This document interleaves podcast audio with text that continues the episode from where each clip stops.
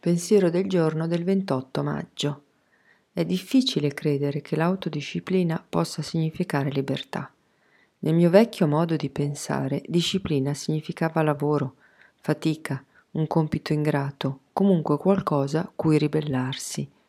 Ma poi ho imparato che disciplinare le mie reazioni, mantenere la calma e vivere un giorno alla volta ha portato ordine alla mia vita caotica. L'autodisciplina mi fa sentire realizzata, mi dona fiducia in me stessa e rispetto per me stessa, rendendomi libera di affrontare nuove sfide. Meditazione del giorno. Aiutami affinché sappia autodisciplinarmi per essere libera di essere me stessa. Oggi ricorderò, oggi posso.